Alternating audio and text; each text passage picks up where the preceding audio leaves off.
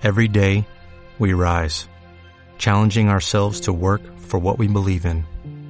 At U.S. Border Patrol, protecting our borders is more than a job, it's a calling. Agents answer the call, working together to keep our country and communities safe.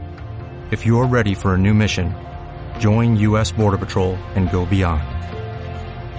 Learn more at cbp.gov/careers.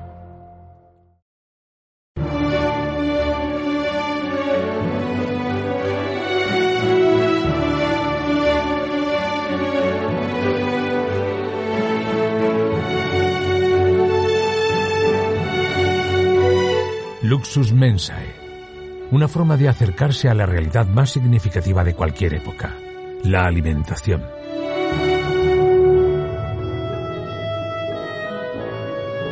A través de ella conoceremos la historia de la humanidad, su cultura, su historia, los protagonistas, los productos y por supuesto la gastronomía.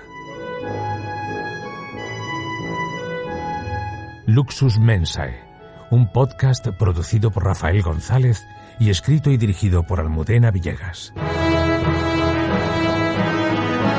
Bueno, casi casi que no me creo que estemos de nuevo escuchando esta sintonía y diciendo bienvenidos, bienvenidas a un nuevo episodio de Luxus Mensae, porque han sido algunas semanas que no hemos podido atender a nuestros oyentes y no por voluntad propia, desde luego, sino porque sencillamente pues ha sido bastante complicado compaginar agendas o tener o encontrar un hueco para Luxus Mensae que finalmente ya tenemos y que lo hacemos además encantadísimos y con muchas ganas porque ya echábamos de menos este rato. Y este saludo a Almudena Villegas alma mater de Luxus Mensae.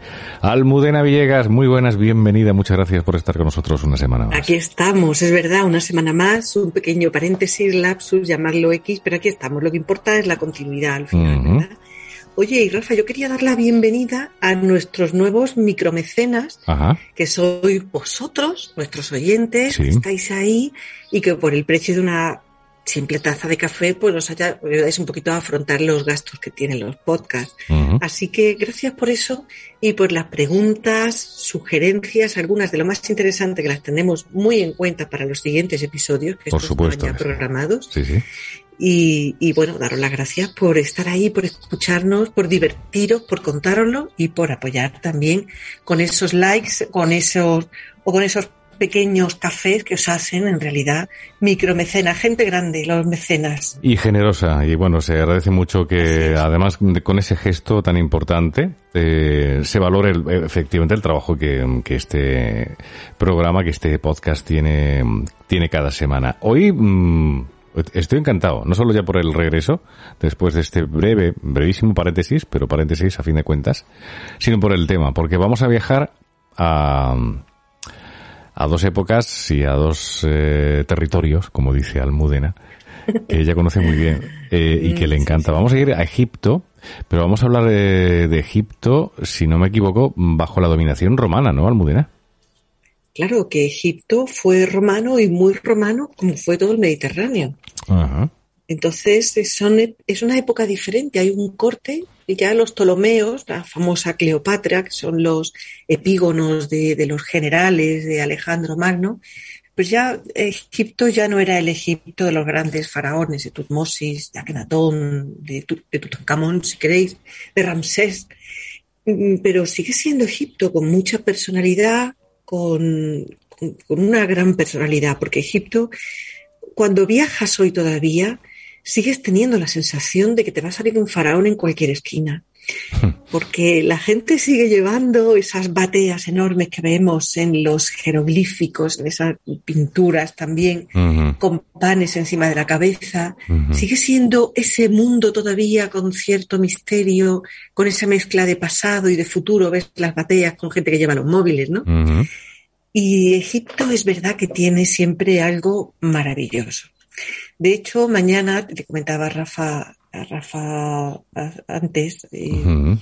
bueno, el día 2 y el día 3 de junio, uh -huh. tenemos un congreso de papirología en Córdoba, uh -huh. eh, que es precisamente sobre este tema, sobre el Egipto en época de la dominación romana. Estudiamos pues papiros y estudiamos ostraca, Ostraca, que son... Eso es decir, bueno, cuéntanos esto porque a mí antes me, me lo has contado y me ha, me ha fascinado. Sobre todo porque descubrimos que no hay nada nuevo bajo el sol. No hay nada nuevo. Hemos inventado la tecnología y no sé si del todo, a veces lo duda uno.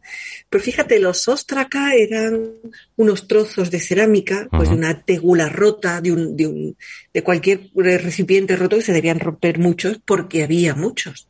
Y entonces en esas cosas que se rompía, pues guardaban los trocitos y escribían pequeñas notas, pues al carnicero, al de los pollos, al que vendía el pescado y le ponían por, por, escrito como un encargo en firme la mercancía que quisieran, ¿no?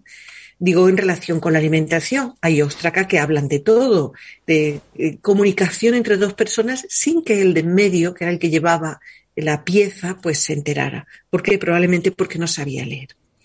Entonces, pues a lo mejor en el, caso que yo he estudiado, pues probablemente era un siervo del primero que lleva el ostraca al carnicero y el carnicero le da la, le da la carne o lo que, lo que sea, la mercancía. Y de esa forma, pues eh, son los post-it de la antigüedad, en realidad nos han quedado muchísimos. Claro, Egipto tiene una cosa maravillosa, es que con ese clima seco y cálido, pues todo permanece. Es verdad, bueno, y de hecho, hombre, es verdad que, que, sobre todo con el tema de la momificación, que es verdad que eh, fueron auténticos avanzados y eh, tenían unas técnicas magníficas para ello, pero también apoyado por el clima. Eh, claro, de, hecho, las primeras momias, Rafa, no se, no se preparaban como después se fueron preparando en el segundo milenio, así. Simplemente ellos aprendieron a momificar comprendiendo que al enterrar un cuerpo quedaba perfectamente amojamado, totalmente reseco, deshidratado y se mantenía durante muchísimo tiempo. Creemos que el ver, comprobar cómo ese cuerpo se mantenía en esas condiciones, pues le llevó a decir, bueno, pues vamos a mejorar esto. Si les quitamos los intestinos, el cerebro, todos los órganos internos, pues todavía va a durar más. Y ese es el proceso de momificación. Probablemente es la observación de lo, un fenómeno natural. Bueno, pues vamos a hablar de ese Egipto bajo dominación romana, que eh, entiendo, Almudena, que Roma, que duda cabe, influyó en la alimentación de, de los egipcios de aquella época, ¿no? Claro, y aunque es verdad que hemos dicho siempre que lo primero es el territorio, y es cierto, ahí no nos podemos decir en este caso, porque claro, el Nilo marcaba una agricultura, una ganadería, una pesca y unos recursos concretos. Los laterales del Nilo se inundaban en el mes de Tot. Fíjate, tenían un calendario muy interesante los egipcios, porque lo dividían en la fase de, de inundación, tenían 365 días. ¿eh? Fíjate que avanzados, en eso ganaron a los romanos. Y dividían el año en tres. O sea que ellos, ya, ellos ya tenían el, el año dividido en 365 días. Sí, señor. Ah. Sí, señor. Pero divididos, fíjate, el año empezaba cuando comenzaba la crecida, la inundación del Nilo. Al final el, territorio marca porque el clima marca y porque marcan estas circunstancias. Cuando crecía el Nilo, que era a final de agosto probablemente, pues empezaba una temporada que tenía cuatro meses. Sí. Y después, pues las siguientes temporadas, ¿no? El ciclo completo de inundación, eh, crecimiento de la, de la eh, de la cosecha y después bajada de las aguas para volver otra vez a renacer al final, eh, al finales de, verano, que era cuando se producían esas inundaciones. Así que en ese ciclo, pues claro, estaban inmersos, conocían muy bien y dominaban muy bien eh, las estrellas, porque las estrellas les marcaban el ritmo del año al final todas estas observaciones no eran banales. Claro. Aprendieron mucha geometría al averiguar cuántas tierras tenían para la cosecha. Aprendieron muchas matemáticas cuando tuvieron que calcular los impuestos. Esto ya lo hemos comentado en algún episodio. Y entonces, en definitiva, bueno, pues la agricultura se convirtió en esa primera de las culturas que dio nacimiento a una serie de ciencias que han crecido y que se han desarrollado hasta la actualidad, pero faltándoles la tecnología, por lo demás, pues vivían tan bien probablemente como nosotros, porque no les faltaba, desde luego, en el entorno del Nilo, no faltaban buenas, eh, buenas, no, magníficas comidas. La alimentación, tanto en el mundo egipcio, digamos, previo a la romanización como, Sí. como posterior, la base era, desde luego, eh, vegetal. Cereal, principalmente trigo con sus variedades. Hay variedades, eh, bueno, muchas variedades de trigo, como sabéis. También centeno, cebada y avena, ¿eh? en esas proporciones, eh, pero principalmente mm, trigo. Después tenían una importancia muy importante, muy, muy me Valga la redundancia. Valga la redundancia, eso es elegante. Eh, Las legumbres. Comían muchas legumbres, Ajá. pero, ojo, no mezclar. Eh, tomaban mm, guisantes, tomaban altramuces, que es una legumbre, y que aprendieron a tomar. Tomaban chufas también los egipcios. Qué ricas. ¿eh? Pero esta- estas las tomaron, no sé si hacían horchata, eso nos falta por saber todavía, pero puede ser un tema hasta para una tesis doctoral, la horchata en el mundo egipcio. Así que luz subvenciano, si alguien quiere hacer una tesis sobre la horchata y la chufa, pues ahí tenéis un tema. Y, y, sin embargo, es verdad que este panorama vegetal, ah, te estaba hablando de las legumbres, guisantes, eh, garbanzos, lentejas y habichuela. Pero habichuela, no la habichuela mm, americana, esa que tomamos en la Mm, fabada, sí. sino el haba plana, eh, que es mediterránea. Entonces, esa combinación de cereales, legumbres y, ojo, un sistema de huertas fantástico. Egipto es verdad que era riquísimo en, huertas, cebollas, ajos, melones, pepinos, calabacín también. eh, la berenjena llega posteriormente, decir, tienen unas huertas absolutamente fabulosas y le sacan mucho partido. Y su alimentación pues se basa en estos ingredientes principalmente. Pero, aquí está el pero, la proteína importa.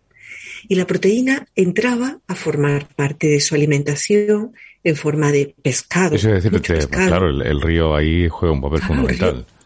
Da una riqueza, imagínate, eso no tener que ir al supermercado, no notas la inflación porque tú te vas al río, coges el pescado siempre y aquí no hay inflación que valga ni nada. Eh, la carne sí era un producto más caro, pero que se introduce, se introduce mm, en el mundo romano, fíjate qué curioso, de forma diferente. O sea, los romanos Fíjate- introducen la carne o introducen una forma nueva de consumir la carne. Sí, los romanos, a los romanos, por ejemplo, les encantaba el cerdo. Ajá. Los romanos eran una, eh, una cultura, desde luego, aficionadísima al cerdo, lo producían muy bien, Mm. lo tenían a muy buen precio y les encantaba. Mm.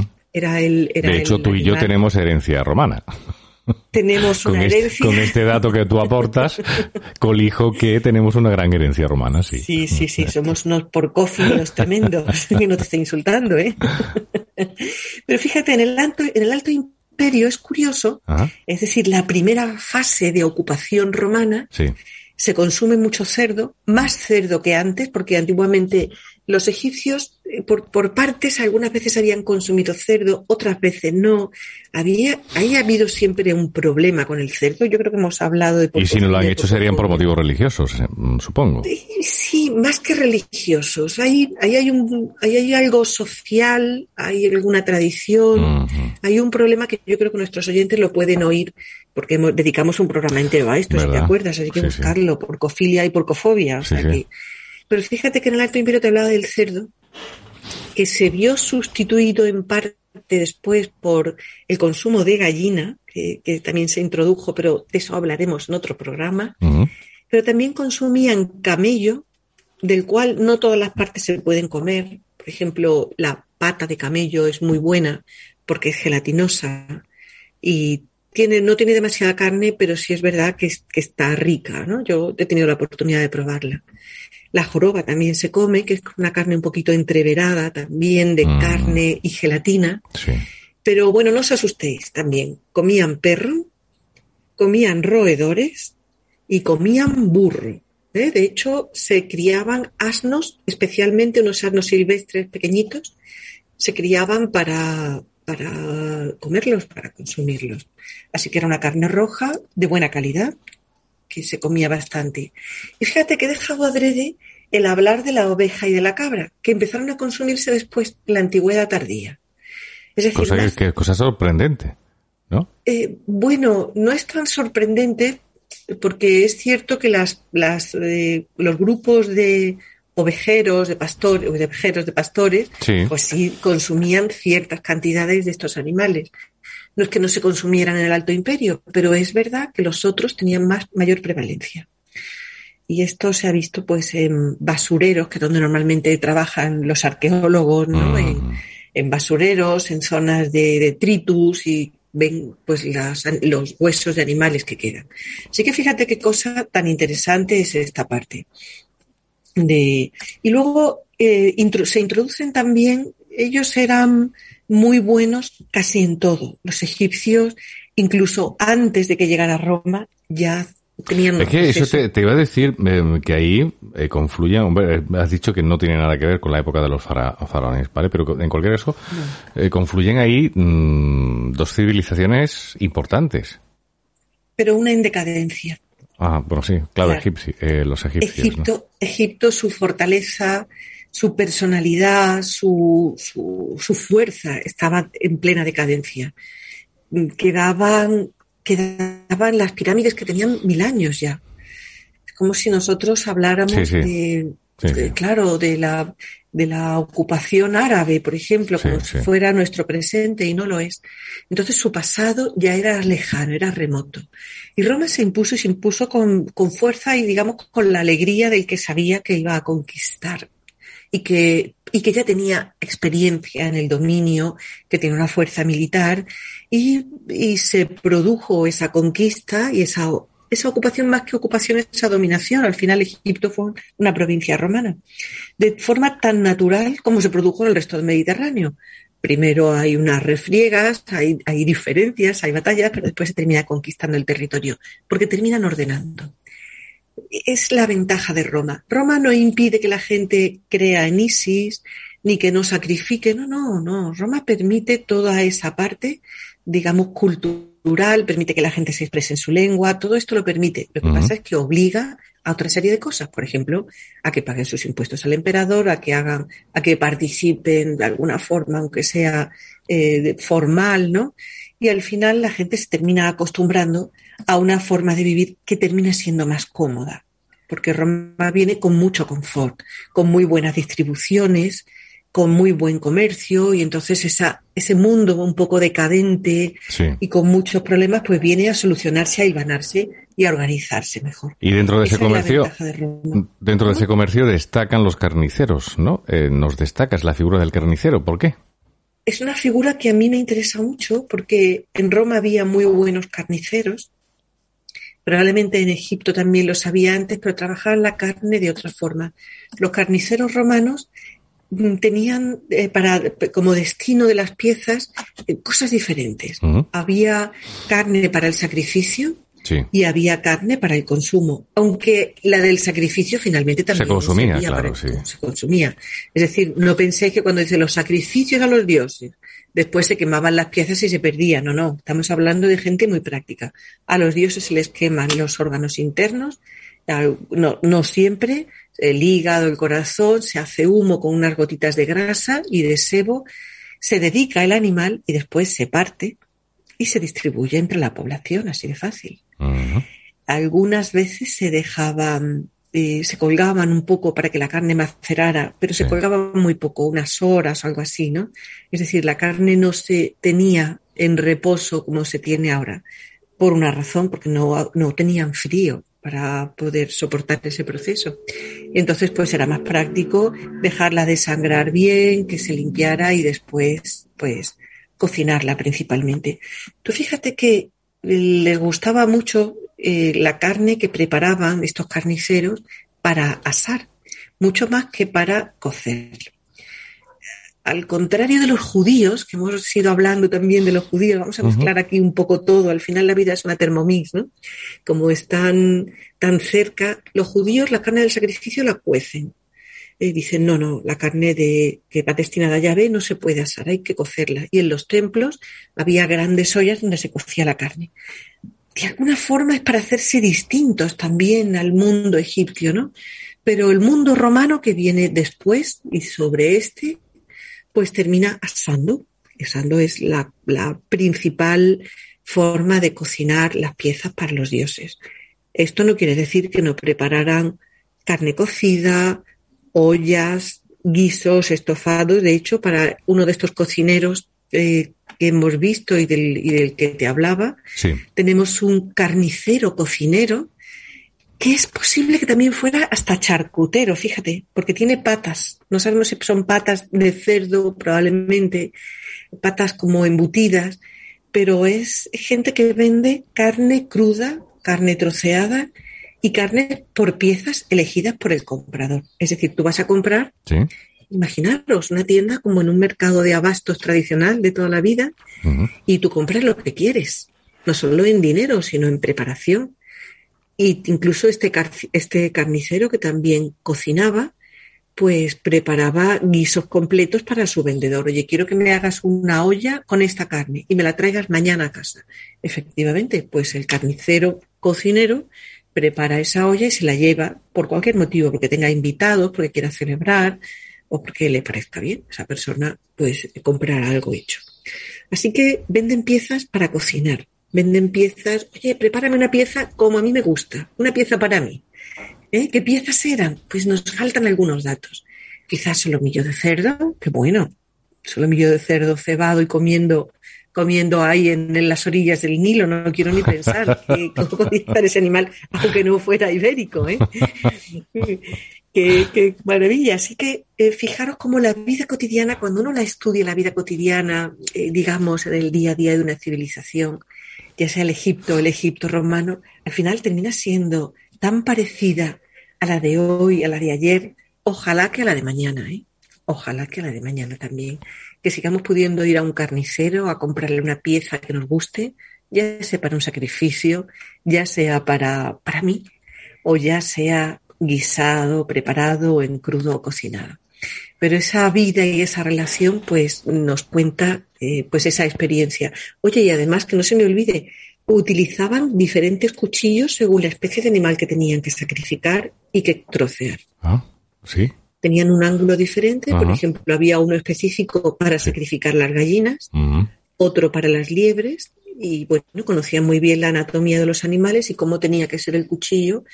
Claro, efectivamente piensa que tiene toda la lógica. No es lo mismo sacrificar a un buey con unos cuchillos grandes y pesados que sacrificar a un animal mucho más delicado de carne blanca como el, la liebre, el conejo o la gallina. Eh, pues son cosas distintas, efectivamente. Bueno, pues eh, esa mm, gran combinación que fue Egipto y Roma, desde el punto de vista culinario y alimenticio, es lo que nos ha ocupado hoy en la primera parte de este podcast de esta semana, del episodio de esta semana de Luxus Mensae, que tiene una segunda parte cada día o cada semana eh, para acercaros una, una receta que, eh, habida cuenta de que estamos en verano, estamos llegando al verano, pues Almudena ha tenido a bien eh, elegir una ensalada de verano al estilo egipcio. Nada más y nada menos, sorpréndenos el estilo egipcio. Así es. Mira, pues al estilo egipcio lo primero que vamos a hacer va a ser buscar una fuente grande. Ajá vamos a hacer una ensalada. Como si nos fuéramos a meter en el Nilo con ella. Sí, eso me ha gustado. Como si fuéramos a usarla de flotador. O una canoa, vamos. Una buena fuente, te voy a decir por qué. Porque vamos a poner un montón de cosas en esa fuente. Venga. Y es muy divertido y muy bonito ir viendo en la fuente todas las cosas que puedes coger y servirte, prepararte casi la ensalada a tu gusto. Es como un mini buffet casi. Pero en vez de poner muchos platos, pues lo vamos a poner en una de esas preciosas fuentes que nunca usamos y que es el momento de usarlas ahora con esta ensalada. Mira, vamos a preparar un poco de couscous. Oh, de la forma tradicional. ¿El couscous te gusta? Sí. El couscous está muy bueno si se sabe preparar bien. Hacerlo sin llegar a cocerlo, que sino, sino simplemente dejarlo con la misma cantidad de agua hirviendo y cuando ya esté bien hidratado, lo soltáis con los dedos o con un tenedor y a mí me gusta mucho, ya sé que no es egipcio, pero con unas gotitas de salsa de soja, eso sí, con aceite de oliva, y después con un poco de comino eh, molido, porque le va a dar un aroma extraordinario. Y si os gusta el cilantro, que a todo el mundo no le gusta. Sí, pero, la combinación es muy buena, sí. Un poco de cilantro, ah. incluso la semilla molida, no solo la hoja. Y entonces vamos a poner en medio de esa fuente, vamos a poner ese, ese, ese, papelón de cuscús ahí fantástico. Y vamos a ir poniendo en los lados, alrededor de la fuente, distintas verduras. Por ejemplo, estamos en el antiguo Egipto, pero yo creo que hoy no debemos prescindir de los tomates, porque la receta no es totalmente histórica. Ya sabéis que los tomates son americanos. Sí. Eh, no me regañéis.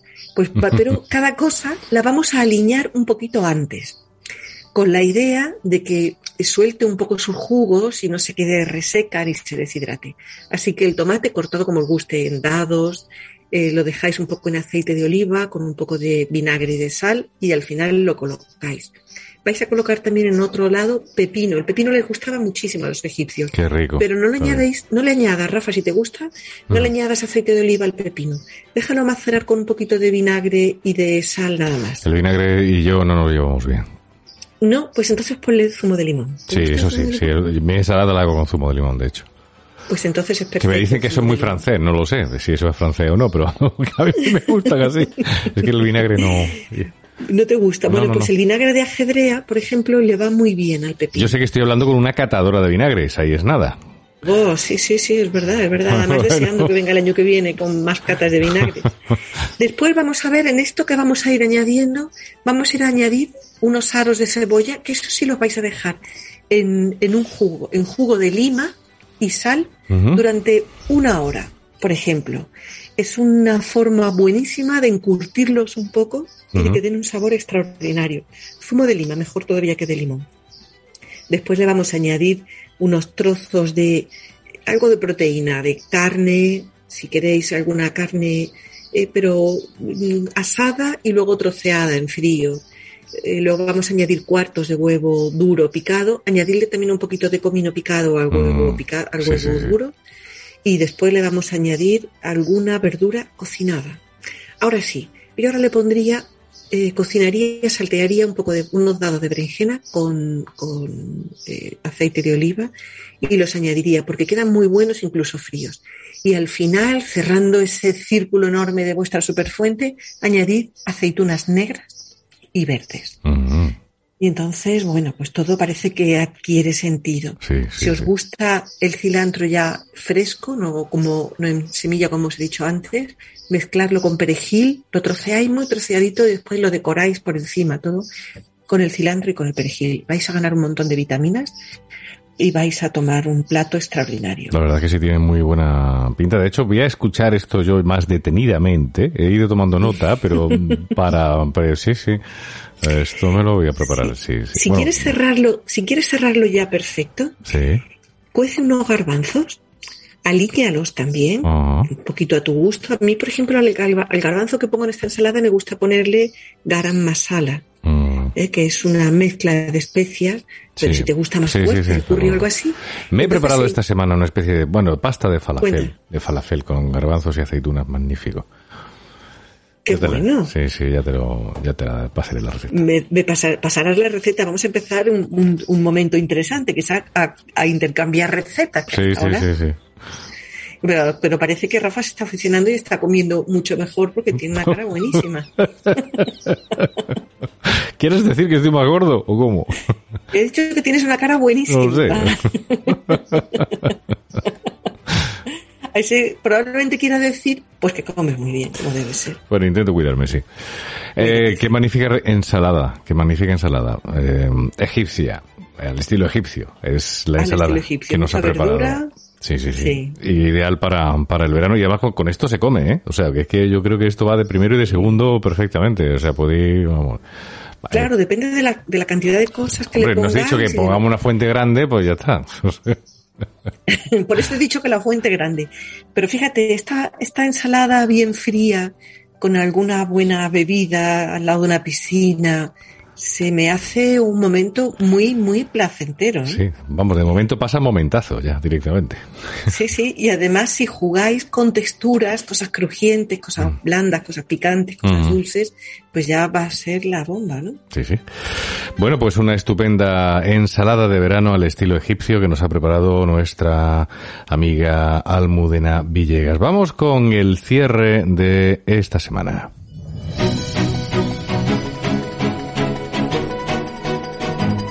Luxus Mensae, el cierre. Y vamos a dar otro salto, pero en este caso hacia atrás, y nos vamos hasta la edad del bronce para hablar de, hablar de, dagas en la edad del bronce, ¿no, Almudena? Sí, las dagas que siempre se han pensado que eran eh, instrumentos pues, de guerreros, una daga, pues sugiere, pues pensaban que formaban parte de los enterramientos de guerreros, de militares, de gente muy especial. Bueno, pues resulta que han descubierto que, eh, desde luego, en Pragato, en la edad de bronce en Italia, no. No ocurrió eso. Probablemente no ocurrió también en muchos otros sitios. Porque, ¿qué ocurre con las dagas? Fíjate, si hemos hablado, ¿cuál es el primer, hemos hablado de esto muchas veces, el primer instrumento que hay en toda la historia de la alimentación es el cuchillo. Los primeros cuchillos de piedra, con, los conocemos además, están muy bien catalogados, mucho antes que ser, eh, ser armas, ¿no? Antes son útiles que armas. Pues a estas dagas en esta zona resulta que creían que pertenecían a tumbas de guerreros y han descubierto que no, estas dagas tenían microresiduos de colágeno, de fibras asociadas al hueso, a los músculos, a los tendones. ¿Qué nos está diciendo esto? Pues que eran dagas que habían estado procesando cadáveres de animales. Ah, Así que fíjate qué interesante, parece que se usaban para el sacrificio de ganado, para matar a algunos animales y después para despedazarlos, para, para cortarlos del hueso, para quitar la piel. Y entonces, bueno, no se me ocurre nada más práctico, más útil ni más vinculado con ese mundo real que encontrarse unas dagas que efectivamente son mucho más prácticas para comer que para batallar. Que al fin y al cabo uno come todos los días y sin embargo no batalla todos los días. De verdad. Bueno, todos los días hay una batalla que librar. Eso también es verdad. Pero no, pero no precisamente, no precisamente con dagas, no son necesarias. Esto ha sido en Italia donde la han encontrado entonces. Esto ha sido en Italia. A mí ha sido una noticia que me ha gustado muchísimo. Por una parte, por lo que, por el valor que tiene la propia investigación, que han extraído, fijaros qué microresiduos tendrían esas dagas después de, de, de 5.000, 6.000 años, para caracterizar pues residuos orgánicos en metales. Entonces, bueno, la investigación nos está llevando muy lejos, nos está llevando a un conocimiento muy profundo. Y por una parte eso, y por otra parte, al final la vida y las investigaciones y nos llevamos muchas sorpresas porque todo a veces es más simple y está más vinculado con la vida real de lo que creemos. Las cosas son sencillas, la gente tiene que comer todos los días y eso sí marca una realidad. Si no han comido todos los días, esos restos no han quedado porque esa gente ya no existe. Claro.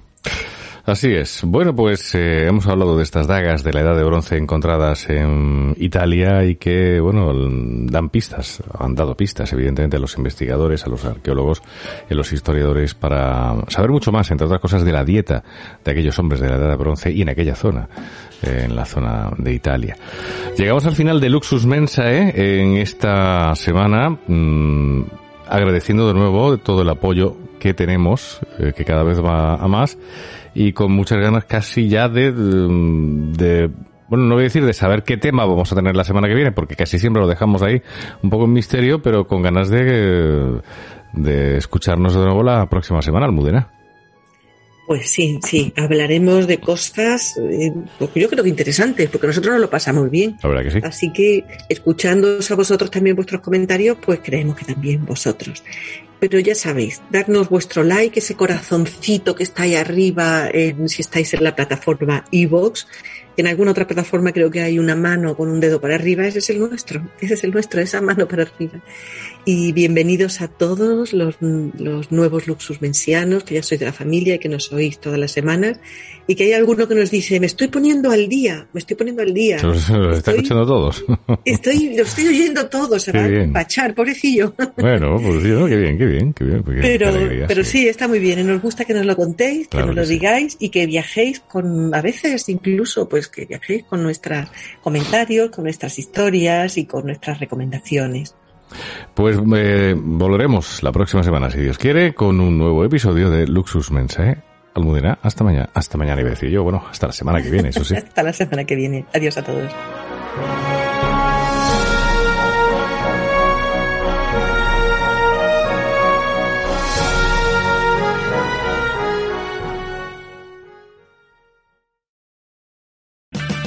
O'Reilly Auto Parts puede ayudarte a encontrar un taller mecánico cerca de ti. Para más información, llama a tu tienda O'Reilly Auto Parts o visita oreillyauto.com.